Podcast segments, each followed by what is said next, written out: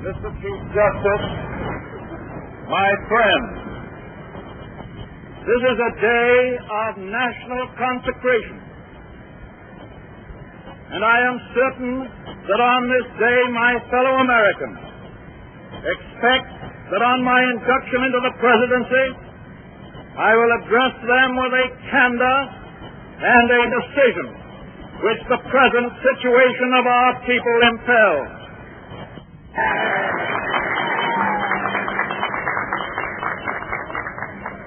This is preeminently the time to speak the truth, the whole truth, frankly and boldly. Nor need we shrink from honestly facing conditions in our country today.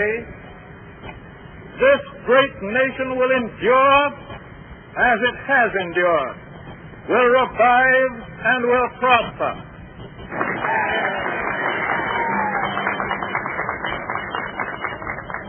So first of all, let me assert my firm belief that the only thing we have to fear is fear itself. Nameless, unreasoning, unjustified terror, which paralyzes needed effort to convert retreat into advance. In every dark hour of our national life, a leadership of frankness and of vigor has met with that understanding and support of the people themselves, which is essential to victory. And I am convinced that you will again give that support to leadership in these critical days. In such a spirit on my part and on yours, we face our common difficulties. They concern, thank God, only material things. Values have shrunk to fantastic levels. Taxes have risen. Our ability to pay has fallen. Government of all kinds is faced by serious curtailment of income. The means of exchange are frozen in the currents of trade. The withered leaves of industrial enterprise lie on every side. Farmers find no market for their produce, and the savings of many years in thousands of families are gone. More important, a host of unemployed citizens face the grim problem of existence, and an equally great number toil with little return. Only a foolish optimist can deny the dark realities of the moment. And yet our distress comes from no failure of substance. We are stricken by no plague of locusts.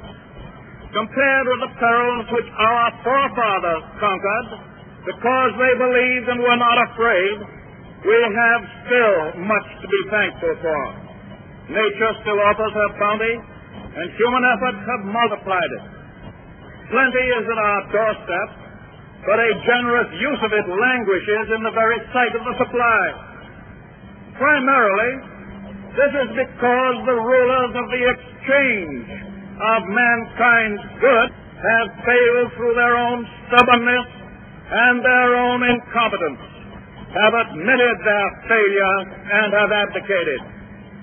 Practices of the unscrupulous money changers stand indicted in the court of public opinion, rejected by the hearts and minds of men. True, they have tried, but their efforts have been cast in the pattern of an outworn tradition. Faced by failure of credit, they have proposed only the lending of more money.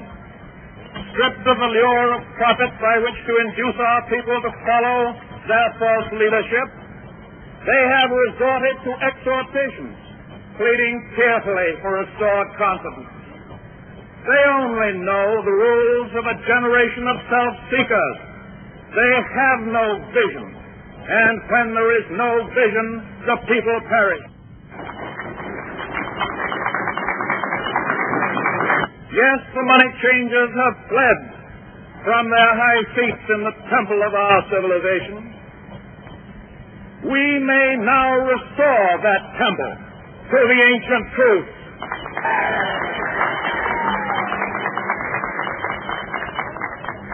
The measure of that restoration lies in the extent to which we apply social values, more noble than mere monetary profit.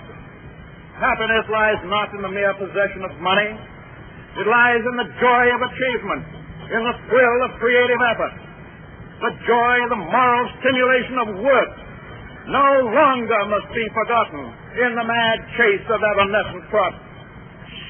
These dark days, my friends, will be worth all they cost us if they teach us that our true destiny is not to be ministered unto, but to minister to ourselves, to our fellow men.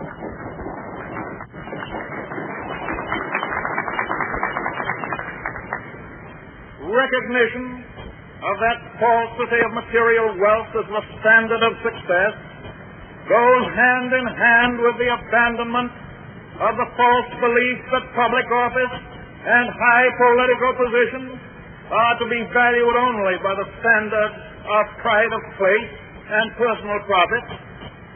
And there must be an end to a conduct in banking and in business which too often has given to a sacred trust the likeness of callous and selfish wrongdoing.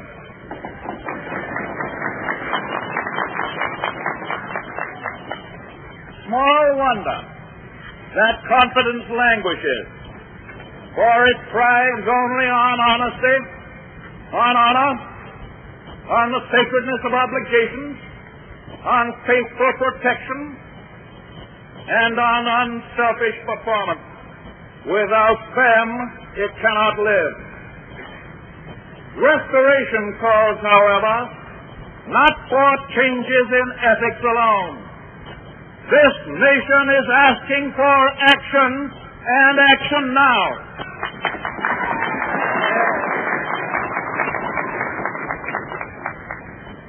Our greatest primary task is to put people to work.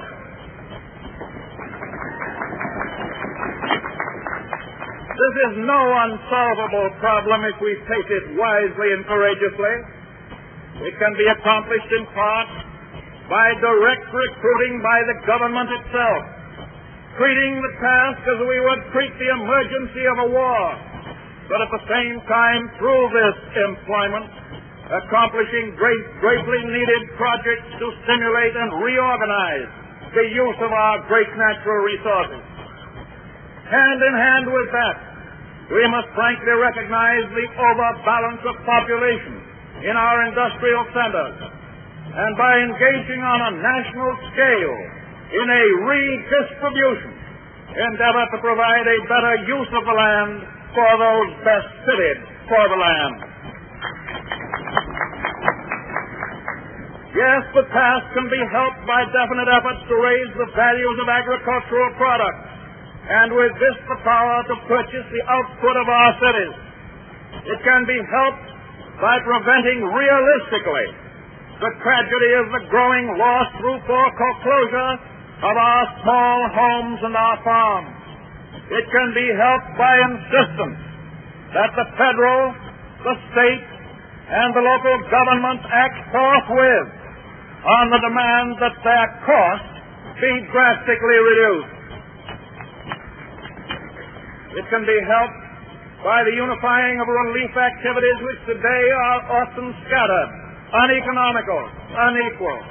It can be helped by national planning for and supervision of all forms of transportation and of communications and other utilities that have a definitely public character. There are many ways in which it can be helped, but it can never be helped by merely talking about it.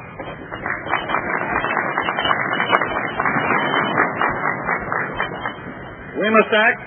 We must act quickly.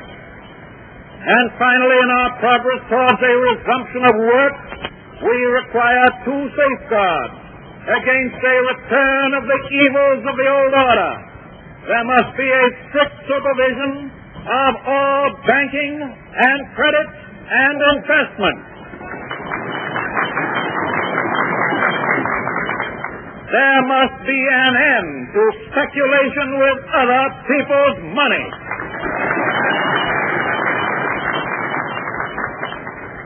and there must be provision for an adequate but sound currency. These, my friends, are the lines of attack. I shall presently urge upon a new Congress in special session detailed measures for their fulfillment. And I shall seek the immediate assistance of the 48 states.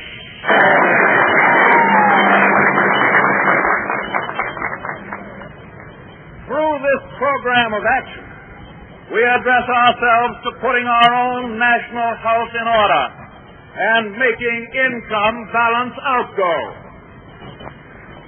Our international trade relations, though vastly important, are in point of time and necessity secondary to the establishment of a sound national economy. I favor, as a practical policy, the putting of first things first. I shall spare no effort to restore world trade by international economic readjustment, but the emergency at home cannot wait on that accomplishment. The basic thought that guides these specific means of national recovery is not nationally, narrowly nationalistic. It is the insistence as a first consideration upon the interdependence of the various elements in and parts of the United States of America. A recognition of the old and permanently important manifestation of the American spirit of the pioneer. It is the way to recovery. It is the immediate way. It is the strongest assurance that recovery will endure. In the field of world policy, I would dedicate this nation to the policy of the good neighbor. The neighbor who resolutely respects himself and because he does so, respects the rights of others. The neighbor who respects his obligations and respects the sanctity of his agreement in and with a world of neighbors. If I read the temper of our people correctly, we now realize, as we have never realized before, our interdependence on each other. That we cannot merely take, but we must give as well. That if we are to go forward, we must move as a trained and loyal army, willing to sacrifice for the good of a common discipline. Because without such discipline, no progress can be made, no leadership becomes effective. We are, I know, ready and willing to submit our lives and our property to such discipline because it makes possible a leadership which aims at the larger good. This I propose to offer, pledging that the larger purposes will bind upon us, bind upon us all, as a sacred obligation, with a unity of duty hitherto evoked only in times of armed strife. With this pledge taken, I assume unhesitatingly the leadership of this great army of our people dedicated to a disciplined attack upon our common problems. Action in this image, action to this end, is feasible under the form of government which we have inherited from our ancestors. Our Constitution is so simple, so practical, that it is possible always to meet extraordinary needs by changes in emphasis and arrangement without loss of essential form. That is why our constitutional system has proved itself the most superbly enduring political mechanism the modern world has ever seen. It has met every stress of vast expansion of territory, of foreign wars, of bitter internal strife, of world relations. And it is to be hoped that the normal balance of executive and legislative authority may be wholly equal, wholly adequate to meet the unprecedented task before us. But it may be that an unprecedented demand and need for undelayed action may call for temporary departure from that normal balance of public procedure. I am prepared, under my constitutional duty, to recommend the measures that a stricken nation in the midst of a stricken world may require. These measures, or such other measures, as the Congress may build out of its experience and wisdom, I shall seek within my constitutional authority to bring to speedy adoption. But, in the event that the Congress shall fail to take one of these two courses, in the event that the national emergency is still critical, I shall not evade the clear course of duty that will then confront me. I shall ask Congress for the one remaining instrument to meet the crisis. Broad executive power to wage a war against the emergency as great as the power that would be given to me if we were in fact invaded by a foreign foe.